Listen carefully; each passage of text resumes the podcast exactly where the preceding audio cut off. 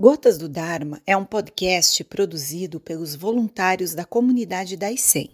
As perguntas a seguir são feitas por alunos durante as práticas virtuais.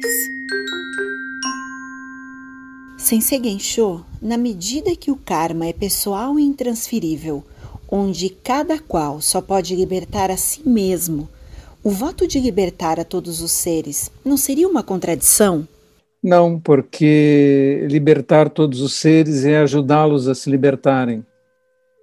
Claro que cada um de vocês tem que se libertar por si mesmo e tem que acordar por si mesmo. Mas ter um professor que lhes diga é assim que se acorda, é praticando desta forma, é estudando isto, é tendo tal tipo de atitude, essa é uma ajuda. Então, é esta ajuda que é a ajuda para libertar mas evidentemente o professor não pode beber a água da fonte pelo aluno, mas ele pode dizer o caminho da fonte, como se chega lá, que se deve beber a água da fonte. Ele, como guia, pode ajudar bastante, e é nesse sentido que nós dizemos: mesmo que os seres sejam inumeráveis, eu faço o voto de libertá-los todos. Eu vou ficar tentando ajudar os seres a despertarem. Portanto, não é uma contradição. Monge Gensho, como evitar ser consumida pelo sentimento de competitividade no ambiente de trabalho? Abandonando o amor a si mesmo, a vontade de ganhar, não é? a vontade de ganhar, de entrar na competição e é, atrapalha até o próprio desempenho. Quando nós queremos muito ganhar, nossa técnica não aparece, por exemplo, nas artes marciais. Se você tem medo de perder, sua técnica fica perturbada, não pode aparecer. Se você tem muita vontade de ganhar, isso também vai acontecer. E em muitos esportes vai acontecer assim também. Se você sentar à frente de um tabuleiro de xadrez com muita vontade de ganhar, isto vai perturbá-lo e vai perturbar seu pensamento e vai perturbar suas decisões. Elas não serão tão lúcidas para você encontrar o melhor, porque as suas emoções o estão perturbando. As emoções não ajudam, então a competitividade ela não ajuda. Nós devemos ser os melhores possíveis por um amor pela perfeição, pelo desejo de fazer bem, mas não para ganhar dos outros, ou e não por ter medo de perder. O espírito que deve estar mais presente em nós é o da generosidade e não o da competitividade. Então, trabalhe e haja com o impulso de beneficiar os outros seres. Se você tiver esse impulso de beneficiar os outros seres, tudo vai dar bem, porque os outros vão também ajudar você de formas inesperadas. Isso é bem patente no trabalho que nós estamos fazendo no Daisen. Todos os voluntários, todas as pessoas que estão ajudando, não fazem para ganhar nada, fazem para ajudar os outros. E ao ajudar os outros, eles são imensamente beneficiados. E é isso que tem feito a força da nossa comunidade esse espírito de generosidade e doação. Sensei, a sensação de estar levitando durante o zazen é devido à imobilidade? Sim, quando nós eh, imobilizamos o corpo completamente, como não há sensações chegando até o cérebro, a percepção dos limites do próprio corpo uh, pode se desvanecer. Mas esses estágios são estágios iniciais da prática, não significam nada de excepcional. Absolutamente nada. Simplesmente permaneça, porque você precisa me narrar outras coisas, que nós chamamos de estágios de dhyana. Né? Dhyana é Zen, em sânscrito. Então, os estágios do Zen, estágios meditativos. Não são essas primeiras sensações que têm muito de fisiológico.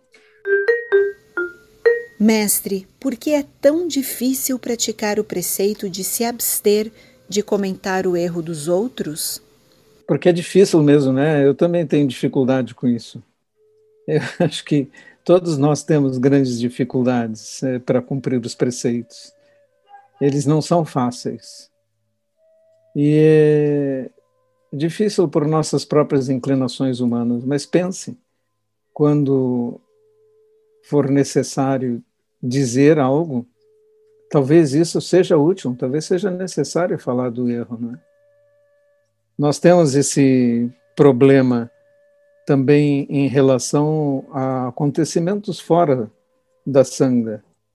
Nós temos que criticar realmente os atos, porque atos muito errados vão causar problemas sociais e grandes sofrimentos.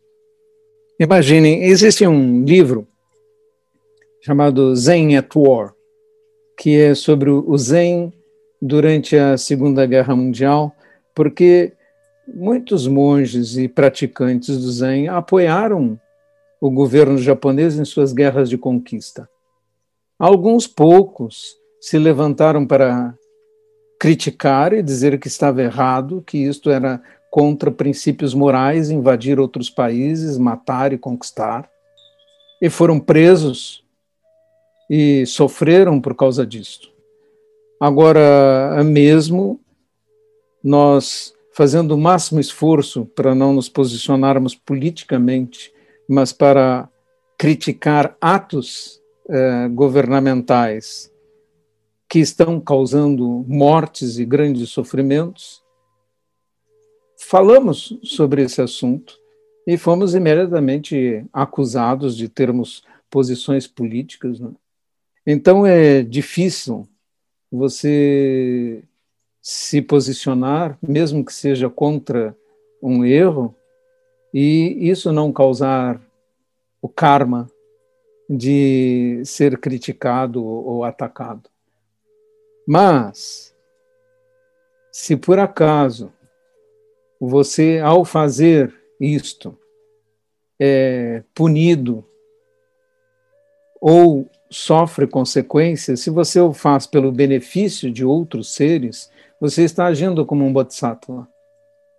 Lembram durante a guerra do Vietnã, um famoso mestre Zen foi até uma praça, derramou gasolina sobre seu corpo, à frente de todos os seus discípulos, e sentado em zazen, tocou fogo em vez de atacar ou tentar matar outras pessoas ou qualquer coisa assim que estavam fazendo tremendo mal para o povo vietnamita, ele simplesmente se, se incendiou, se incinerou a si mesmo. Seu ato foi filmado e causou enorme impacto no mundo todo, e isso derrubou o governo que estava causando tanto mal ao povo vietnamita, que era a ditadura de Diem. Esse filme de um monge se matando, não é? Já ocasionou várias perguntas do tipo, mas isso não é um suicídio? E o suicídio não é mal visto no budismo? Eu respondo sim, claro. O suicídio não é uma boa saída, mas o ato dele não é um suicídio. O ato dele é uma autoimolação pelo bem de outras pessoas, um sacrifício pessoal, o sacrifício mais alto possível da própria vida, deixando-se queimar vivo, sem mover um músculo. E vocês podem ver isso em filmes que estão disponíveis no YouTube ainda hoje. Coloquem em pesquisa Monge em Chamas e vão ver. Então, é criticar é uma coisa delicada. Né? Eventualmente, nós temos que levantar nossa voz e criticar os que estão causando sofrimentos. Não havia um posicionamento político nesse monge no Vietnã, mas assim a revolta contra o que estava acontecendo. Mas sem causar violência contra outras pessoas, ele mostrou com a sua autoimolação que podia movimentar as opiniões públicas de forma tal a causar alguma diferença. E isso é o que pode nos mover como bodhisattvas.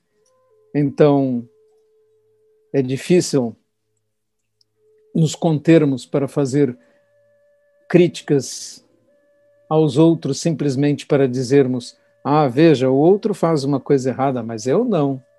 Eu sou o bonzinho. Né? Isso é uma coisa. E isso está muito errado dentro da comunidade budista mas levantar nossa voz para protestar contra comportamentos que causam sofrimento a muitas pessoas está absolutamente certo, porque é o ato dos bodhisattvas, mesmo que custe um bocado de incomodação por insultos e críticas que vamos receber.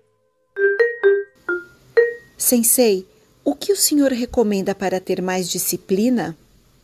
É, simplesmente agir como se nós tivéssemos disciplina. É, todos nós somos preguiçosos e falhos, né? Mas se você entrar no desafio virtual ali, não pensar e levantar e for fazer zazen, se você agir como se fosse disciplinado, você será disciplinado. É só isso. Não pense, apenas faça. Sensei, no budismo, qual a melhor forma de expressarmos nossa empatia em relação às pessoas que estão sofrendo, principalmente com nossos entes queridos, enfermos, por exemplo? Normalmente nos pedem uma oração ou algo parecido, e confesso que fico sem saber o que fazer nesses casos. Diga que vai orar, acenda um incenso à frente da estátua de Buda, faça uma reverência, recite o Daishin Dharani, que está disponível na internet e que também está nos nossos livros de sutras, né? Namo Karatan no Torayaya Namo Oriya Boryoki. Então, recite o Daishin Dharani e as pessoas se sentirão felizes com seu apoio. E, eventualmente, quando pessoas estão sofrendo, as ouça e se elas chorarem e você sentir a dor delas, chore junto. Partilhar é o que as pessoas desejam, elas não querem ouvir respostas do tipo: isso vai passar, isso não é nada, porque não é, naquele momento não é verdade. Quem diz para um pai que perdeu um filho, uma mãe que perdeu um filho, ah, isso vai passar, ou isso não é nada, não passa de um insensível. Né?